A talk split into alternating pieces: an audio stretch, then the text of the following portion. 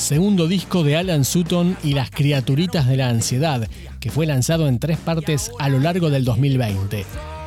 Se trata de Hombrecito con los pies en la tierra, un álbum conceptual que según explica el mismo Alan Sutton engloba miradas o reacciones a un mismo eje, la locura, o ser uno mismo en este contexto actual al que llama la era del ribotril.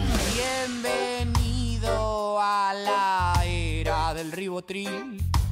Alan está acompañado por Jerónimo Romero, Juan Ignacio Benati, Tomás Caso, Lautaro Ra y Agustín Ruiz Panelo. Este disco fue producido por Jerónimo Romero. Bienvenido a la era de la información.